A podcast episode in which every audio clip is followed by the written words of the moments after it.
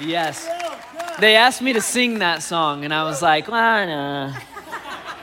Maybe if it was challenging, I would give it a try, but yeah. Hey, I'm glad you're here. My name's Ben. I'm the teaching pastor here. Glad you're here. Glad to be back. Um, so, hey, I got a question for you to kick this thing off. Have you ever had one of those seasons of life where, like, once the thing's finally over and you can kind of look back on it and reflect on it, you think to yourself, like, yeah, that one almost killed me, right? You know, work is crazy and home is crazy, relationships, health, schedule, all just madness, right? For me, uh, one of those seasons of my life was when Allie and I had our very first kid. It was our daughter, Emery, right? Having your first kid is like a massive shock to the system to begin with. But on top of that, Em was born really early. She was like one day short of technically being a premature baby. Thankfully, this didn't mean NICU or anything. It just meant an extra day at the hospital and then some extra care and attention when we got home, all right? And one of the things we had to do as extra care and attention when we got home is this terrible thing called triple feeding, all right? There's one person who chuckled over here. That's because they know what this is. and they're chuckling because they're crazy people now. Um, so, if you don't know what triple feeding is, here's what it is it's this intensive feeding schedule to make sure that a really tiny newborn is getting enough nutrients and gaining rapid weight, all right? So, for three days, we only had to do it for three days. It felt like weeks, you know, but it was only three days. We had to do this process that took an hour and 15 minutes every single time. Uh, it's, it's, breastfeeding, pumping, formula, washing all the bottles, all that stuff. I could help out because I could feed bottles and, and take care of the cleaning and stuff. So I was up with Allie every time we did this. The, it took an hour and 15 minutes every time we did it, and we had to do it every two hours. All right? Yeah.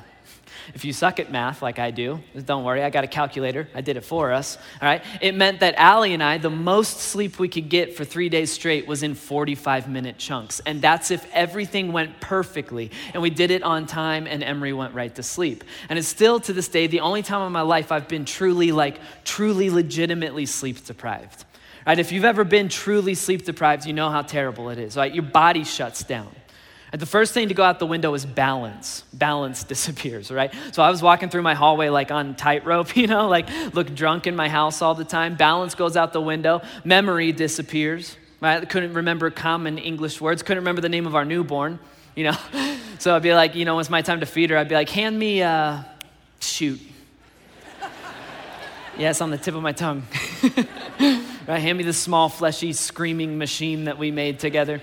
Memory goes out the window. And then your body just gives up. like your body does weird stuff. For example, this is gross but true. Uh, uh, Emery one night has a blowout diaper all up Allie's arm, right? So Allie's like, oh, gross. She sits up, and then when she sits up, Emery vomits all over her shirt right? So now she's got two of the big three on her, right? So Allie goes to the kitchen to start washing all this off, and while she's in the kitchen, she peed her own pants. Still don't know how or why that happened, right? I got permission to tell that story. And I don't know why she gave me permission to tell that story. Just shuts down. It's awful. Sleep deprivation is terrible.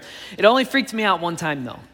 All right, this is when the alarm went off in the middle of the night to feed Emery again. And so Allie wakes me up and she's like, Hey, can you get the formula and the bottles ready? Yeah, no problem. I sit up on the edge of the bed and I just freeze. I'm starting to freak out because I literally cannot remember the layout of my home. and I mean literally. So I'm sitting on the edge of the bed and I'm staring out the bedroom door going like, okay, all right, all right, is this a two-story house? Okay, I think so. Where are the stairs? And then where's my kitchen? And where am I? And Allie, after a couple seconds, she looks at me. She's like, Are you all right? And I'm straight up with her. I'm like, I'm not all right. Like, I don't know where our kitchen is. When I tell her that, she just laughs in my face. Which women, like, that's not very helpful like in a man's most vulnerable moments. So I'm being laughed at, and I'm like, I gotta figure this out. So I just walk out the bedroom door like this modern day Christopher Columbus, you know, like out to chart new territory. It was terrible, all right? We were just completely fried. Now, of course, I'm alive today, right? I found the kitchen. It took a little while, but I found the kitchen. And Em got healthy. Em grew up. We made it out alive, right? But that's one of those seasons that Allie and I look back on and we go, yeah, that one just about killed us, right? And the truth, though, is that I can look back on that and have a good laugh about it. But if I'm being honest with you, I have other seasons of this is killing me seasons in my life that aren't funny. Right? They weren't funny in the moment, and they're not funny now when I look back on them. For example, the, the last year that I led student ministry here, it was killing me. Right? And don't get me wrong, I loved that job and, and I miss it a lot, right? But the problem was that I was gone from home all the time and I had little kids. And because of that, I basically don't remember the first few years of Emery and Micah's lives. Still to this day, Allie will be like, Oh, do you remember when Micah was two and he did this one thing? And nine times out of 10, I'm like, Nope. You know, I don't, don't remember. I was gone. I was gone at work or gone at program, gone at camp, or I was home and I was exhausted, right? Barely functioning. Just about killed me the season where my anxiety and my depression were at their most crippling, took everything in me just to get out of bed and take a shower and brush my teeth and drive myself to work. If you don't have depression, that sounds ridiculous. If you do, you know exactly what I'm talking about. They become these impossible tasks. I just felt so weighted down by this darkness, just about killed me. And I know I'm not the only one in the room who's been through a season where you go, This is killing me. Right? Some of us have been there and done that. Others of us were there right now. And the name for that feeling that you get is burnout. Anytime that you're like, man, this is physically, spiritually, like emotionally killing me, that's called burnout. Burnout's actually a very real deal in our nation right now. Some of you might know this because you're in the medical field, but, but the term burnout has now been included in the medical dictionary, like right there with bone fracture and the flu right? And the medical definition of burnout is this it's an exhaustion of physical or emotional strength, usually as a result of prolonged stress or frustration. It's in the dictionary now. The reason it's in the medical dictionary now is because burnout now accounts for an estimated $190 billion in healthcare spending every single year in America. It's been proven that burnout leads to type 2 diabetes, coronary heart disease, depression, high cholesterol, just to name a few. And according to a recent study by Gallup, the study said that 50% of America, half of this room, feels burned out multiple times a year. And according to the study, one fourth of this room, one out of every four of us, we feel burned out every single day of our lives, every day.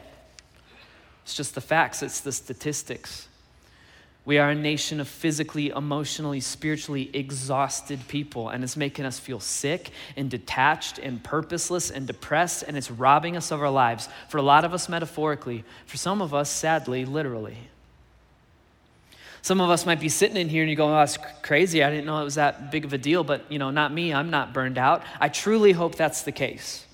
Right? But what I think is probably more likely is that we are burned out. We just didn't know it was a thing, like a medical thing. Or we got a hunch that we're burned out, but we don't want to admit it. Right? Sounds weak. So we say we're not burned out, but at the same time, we're showing all the indicators of burnout. You know, for example, we keep telling ourselves and everyone around us it's just a season right? I can't tell you how many times I told Allie that. It's just a season. When it comes to work, hey, it's just a season, right? Like in the end, this is going to be for the best, and I'm putting in the hours, and I'm growing, and I'm learning, and plus, I do ministry. It's very important, and so, you know, my exhaustion will be worth it. It's just a season. When it came to my depression, hey, it's just a season. I'm not going to feel like this forever. And God's just trying to teach me something. You know, Christians love to use that one, myself included. God's just trying to teach me something. It'll be over soon. It's just a season. Have you ever said that? Because let's face it, like being, for example, a stay at home mom or a stay at home dad, that's hard work. You almost never talk to adults. You're at the beck and call of these little people all the time. It's wearing you thin, but hey, it's just a season, right? And sure, work's killing you. Yeah, you hate it, but you got to make a paycheck. Or you love it, but you never see your family, or it's stressful, or dead end, or never ending, and you come home fried day after day after day, week after week. But hey, it's just a season, right? My question for us, though, is this What if it's not just a season? Then what? What if it's not just a season? I'll never forget the day that I came home and I told Allie for the millionth time, it's just a season. And then in tears, she looked back at me and said, Ben, you've been saying that for years now. If the phrase, it's just a season, it's just a phase, if that's part of your common vernacular, you might be burned out or you're on your road to burnout. If you find yourself zoning out, you know, those moments where you're, uh, you know, you're on your phone, you snap out of it, you look at the clock and you realize you've been checking the score or checking Instagram for an hour now, just completely shut down like a zombie, you might be burned out or you're on your road to burnout. If you find yourself lashing out in anger over stuff that you know isn't a big deal, that's one of my big tells. You might be burned out obsess over other people's lives. If only I had her house or his job or their kids, you might be burned out. If any of this sounds familiar, it's like the, the song the band just played. Does that make me crazy? No, but it might make you burned out. And if that's you, this series is for you. This series is for anyone who said it's just a season for three years now. It's for anyone who zones out at the TV or on their phone to escape reality. It's for anyone who keeps lashing out even, even though you know you're better than that. And this series is for anyone who, anytime you're asked how you doing, you always answer, I'm good, I'm tired, but I'm good.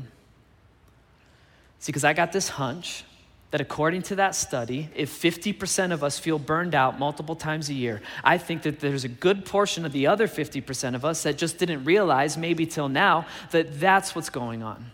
Right? Oh, that's why I punched a hole in the drywall. Yeah. We're spiritually, physically, emotionally burned out people, and we're not quite sure what to do about it. So let's talk about it.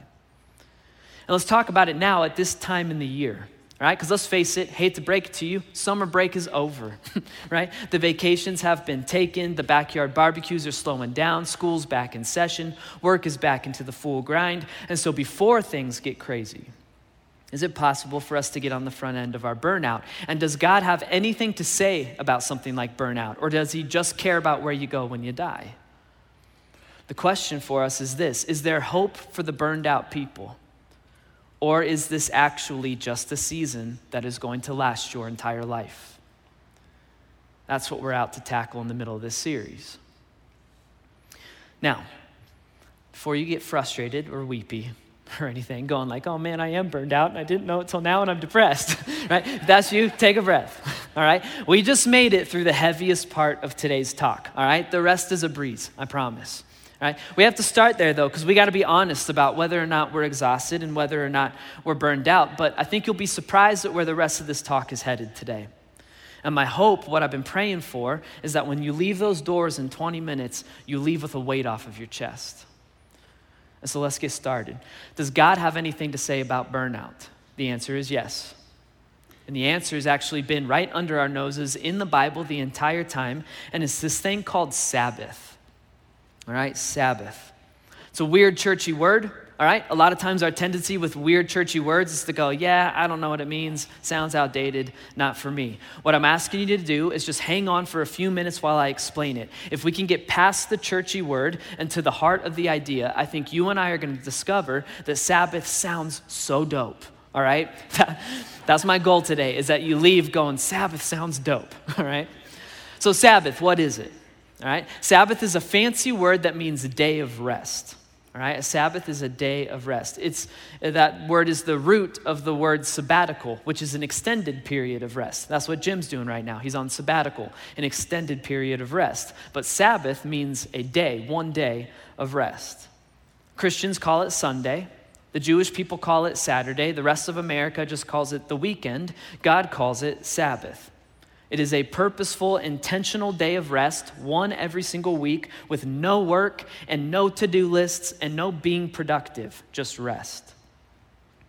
And again, in 21st century America, we just object to that almost immediately.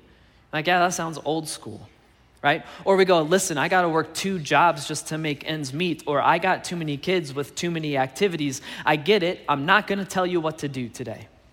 I'm just going to explain God's design for Sabbath, and then you can decide if it sounds helpful or not. Typically, though, we hear that and we go, yeah, it sounds a little old school. What's interesting to me, though, is that Sabbath is actually one of the like famous Ten Commandments. It's one of the only 10 things that God said, yeah, if you kind of live in this boundary of life, like you'll have a really good life says Sabbath is very, very important to God and that it'll serve us very, very well. What's interesting to me is that we look at the other 10 commandments, stuff like, you know, don't murder dudes and don't like cheat on your wife or cheat on your husband and don't steal stuff from people. We look at those and we go, yeah, that makes sense in 2019. That still makes sense. That'd be a good way to live your life. But when it comes to keeping the Sabbath, maintaining one day a week where you don't work and you don't plow through the to do list is the commandment out of the 10 that has the most written about it. When it comes to that, we go, yeah, old school. Right? That might have worked thousands of years ago, but not now. I'm too busy. I got too much to do. So, my question is simply is it possible that taking a day of rest every single week, is it possible that that's a good idea? And could it be possible that God was right to include it as one of his only 10 commandments? And if so, how might Sabbath, a day of rest, be good for us? That's what I want to answer right now. To answer that, we got to go back to the very first time we ever see it in action. Right? This is at the very, very beginning of the Bible. The very first sentence of the Bible tells us that God made everything. Right? Genesis 1 1. In the beginning, God created the heavens and the earth. In other words, in the beginning, God got to work. He worked, and He worked very hard, and He created everything. In the first five days, He, he created everything from grass to grasshoppers. I created massive things like the solar system, miniature things like protons and electrons. He just invented, like it was an idea he had to invent color and sound and music and texture. He made everything. He made dogs for people to be best friends with. And then he also, for some reason, made cats for people to throw rocks at and stuff. Here's what a cat joke does to a room. it's split 50 50. It's like half laughing and then half people going, oh! And I love it. Anyway, so first five days, that's what he creates, all right? At the end of those five days, God steps back and he kind of brushes his hands off and he evaluates his work. And the Bible says that God saw that it was good. So, rightfully so, God's like, yeah, that's some good work. Good work, me, right? But there's still something missing. So, on the sixth day, God goes to town, right? He outdoes himself and he creates like his magnum opus. On the sixth day, God created man, mankind, in his own image. In the image of God, He created them. Male and female, He created them. And then only after creating men and women does the Bible say that God stepped back and brushed His hands off and evaluated His work. And God saw all that He had made, and it was very good. God's evaluation of His own work goes from good to very good when He creates humanity. We're like the pinnacle of His creativity. Right? In God's eyes, you and I are His masterpieces. Why? Because we're made in His image. You and I are created to reflect God to the rest of the world. We talk about that a lot in here. Right? So he first six days he creates everything, and it's very, very good. Right? He creates everything, everything from Earth to Mars, and everything from Uranus to mine.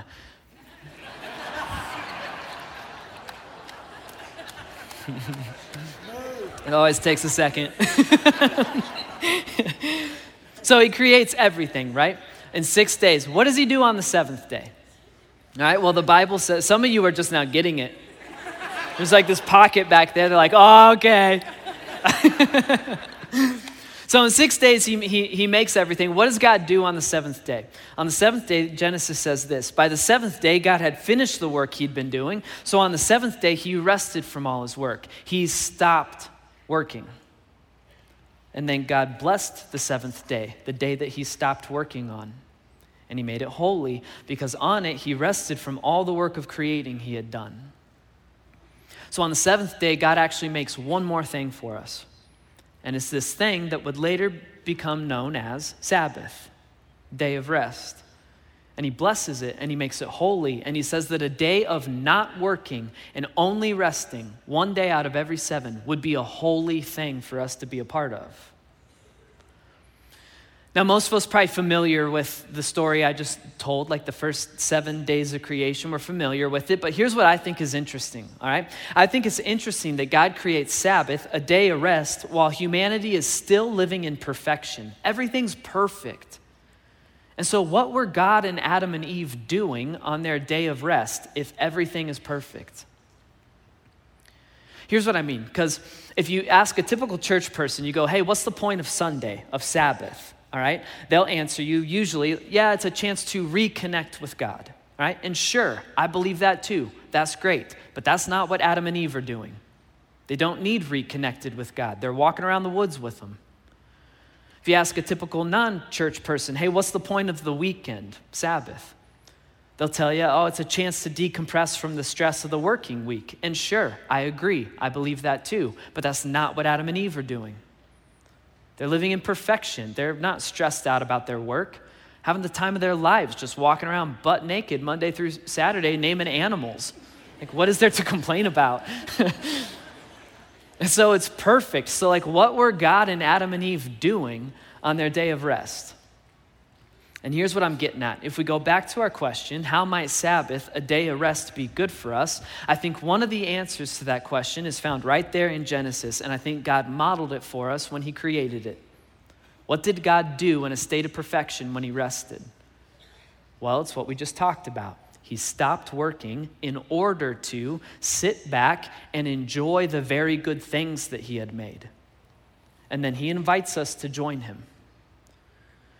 How might Sabbath, a day of rest, be good for us? Here's how, and it might be a shocker for some of us, but here's how. We rest to enjoy life.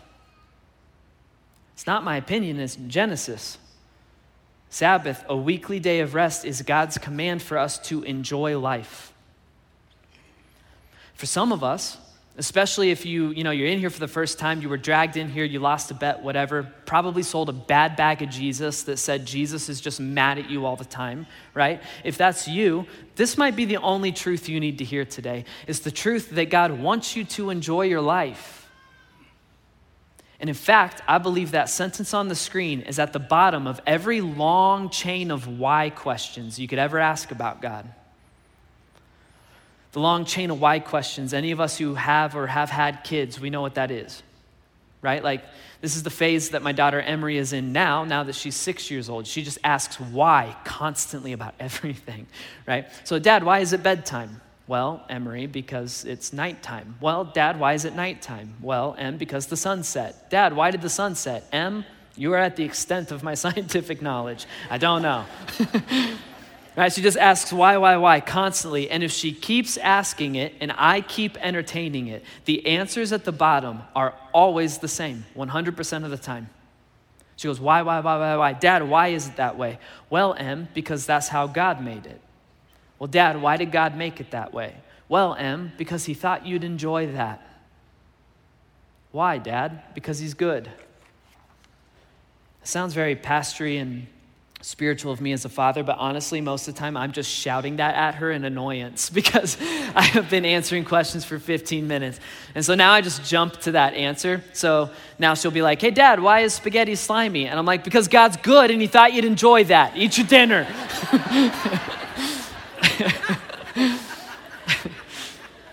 But the same is true with all this Jesus stuff that we talk about in here all the time. If you ask why, why, why, why, why, all the way down to the root of the issue, every single time you get to, because God is good and God wants you to enjoy your life.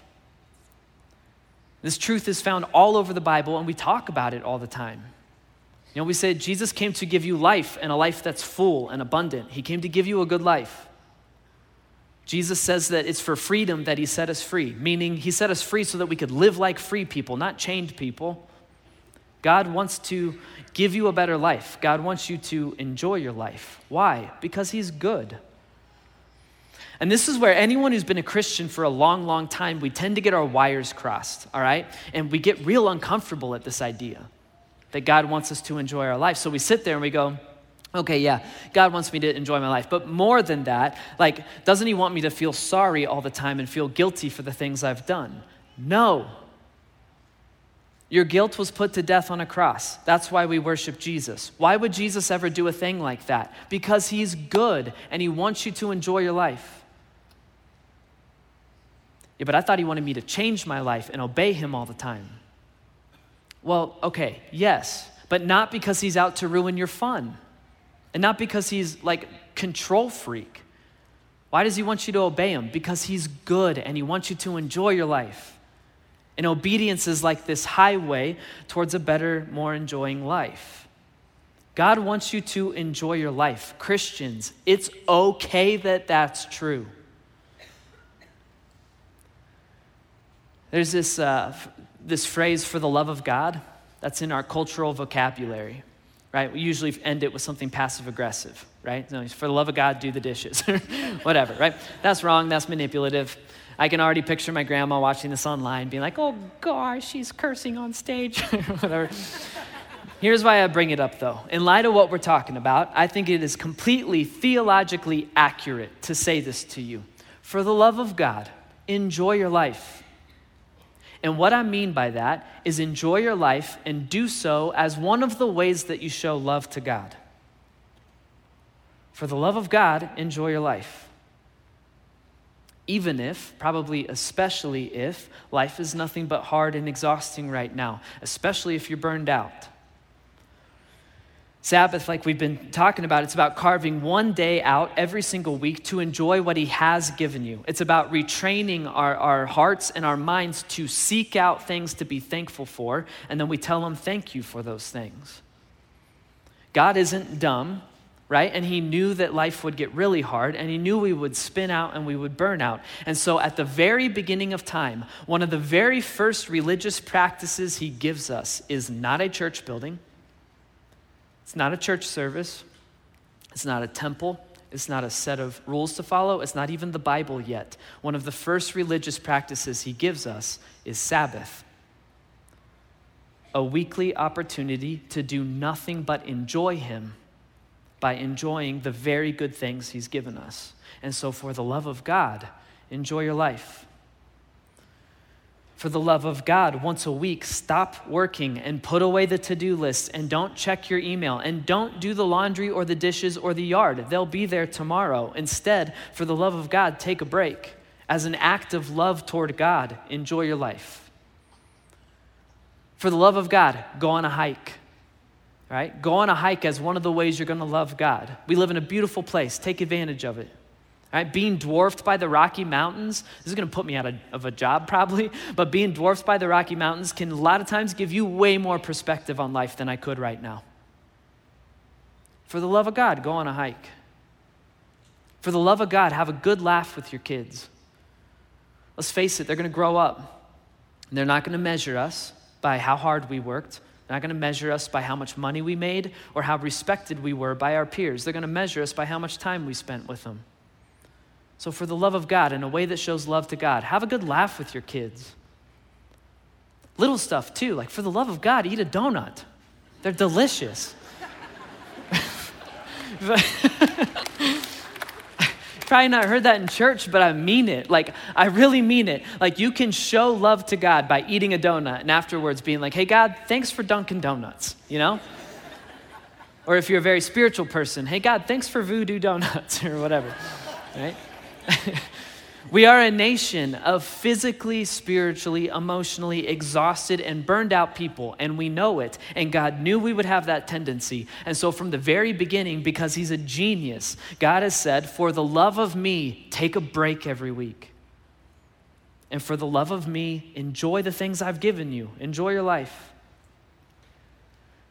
Jesus says this. Jesus says, in the midst of the stress, in the midst of the bills, in the midst of the promotions and the demotions and the nonstop schedule and the exhaustion and the burnout, Jesus says this He says, Come to me, all you who are weary and burdened, and I will give you what? Rest. I'll give you rest. And take my yoke upon you and learn from me, meaning take to heart the things I teach you, including the Sabbath stuff, because I'm gentle and I'm humble in heart, and you'll find rest for your souls. Because my yoke, my way of doing life is easy and my burden is light. My burden is freeing. Jesus says, Live life my way, and you'll find rest for your weary souls. And if that sounds like it's exactly what the doctor ordered, then are we willing to give this day of rest thing an actual shot? If so, let me kind of give you an, an idea of what this could look like in our lives. I'm going to give a rough outline of how we could practice Sabbath this next week. All right, Allie and I are committed to doing this. We actually can't wait. We're excited about it. All right, you're going to have to tweak this outline to fit your own life. All right, maybe Sunday isn't your day of rest. Maybe it's Friday. That's going to be mine. I work Sundays. I do this. I love my job, but it's work, right? You might have to change the day. Or maybe you'll have to cut some stuff out of your schedule to make it work. It's not a one size fits all is all I'm saying. But I think it'll get us close to trying this day of rest thing. So here's what it could look like for us, right? So Monday through Friday, those are days of work.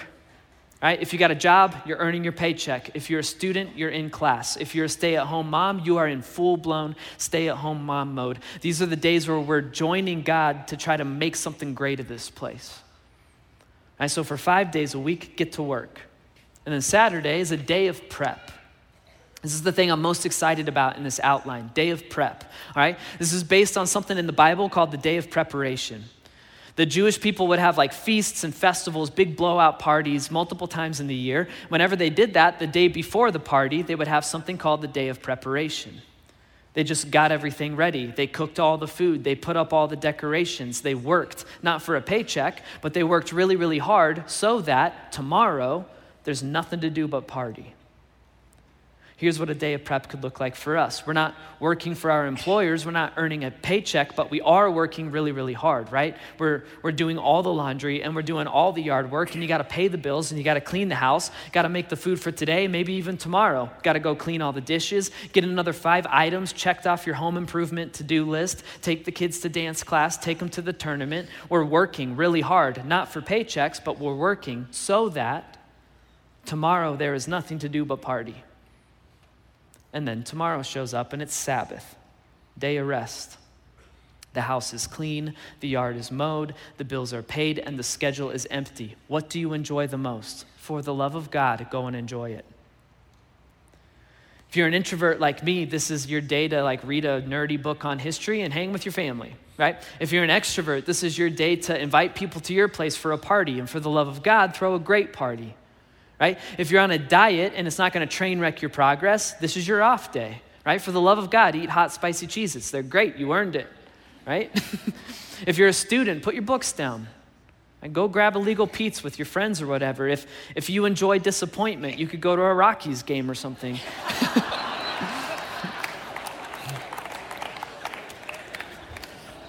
it's a mean joke. Sabbath, day of rest. What do you enjoy the most? As an act of love towards God, go and enjoy it. It's not going to work perfectly every single time, but here's the goal at the very least. The goal is to go to bed every Sunday night or whatever your day of rest is. The goal is to go to bed thinking to yourself, hey, God, thanks for a very good day. And thanks for being a very good God who's given me very good things. Thank you. The goal is to enjoy the day in such a way that you go to bed and God Himself goes, That was a day well spent. That was a very good day. I feel loved. Thank you. Yes, we're busy. Yes, we're going to have to rearrange stuff to make that work, but we're also burned out. And so, is it possible that God had a good idea when He said, once a week, just stop? Stop all the craziness, and for the love of me, enjoy what I've given you. And can we picture what it might look like to have that day of rest to look forward to every single week, right? This, this day with our family, day with our friends, doing the things we enjoy the most. If we knew that day was coming every single week, would it like temper the frustration at work? Would it reprioritize our lives into a healthy place? Would our friendships grow deeper? Would our families grow closer? Would our joy go up and our stress go down? Basically would our burnout begin to burn away if we knew that every single week we had that day to look forward to Sabbath, a day set aside to simply enjoy God by enjoying the things He's given us. Jesus said, Come to me and I'll give you rest. And He has. It's called Sabbath. And if you're weary and burdened and burnout, which most of us are, Jesus says, Listen, start here and just stop and for the love of me, enjoy what I've given you. For the love of me, enjoy your life. If you want to leave the burnout behind, it starts there. And so, are we willing to start there? And are we willing to, for the love of God, enjoy our lives? Pray with me. God, I thank, thank you so much for who you are. I thank you for the, the way that you've designed us as people, the way you've designed this world, and, and the way you've designed this like rhythm of life, and you put it on display at the very beginning. Work really, really hard six days a week. Let's make something of this place. And then that seventh day, just stop and remember that you're in control. And remember that even if it feels like very little in this season, we do have stuff to be thankful for, and you've given it to us this day to rest and do nothing but enjoy you by enjoying our lives. God, you could have been anything.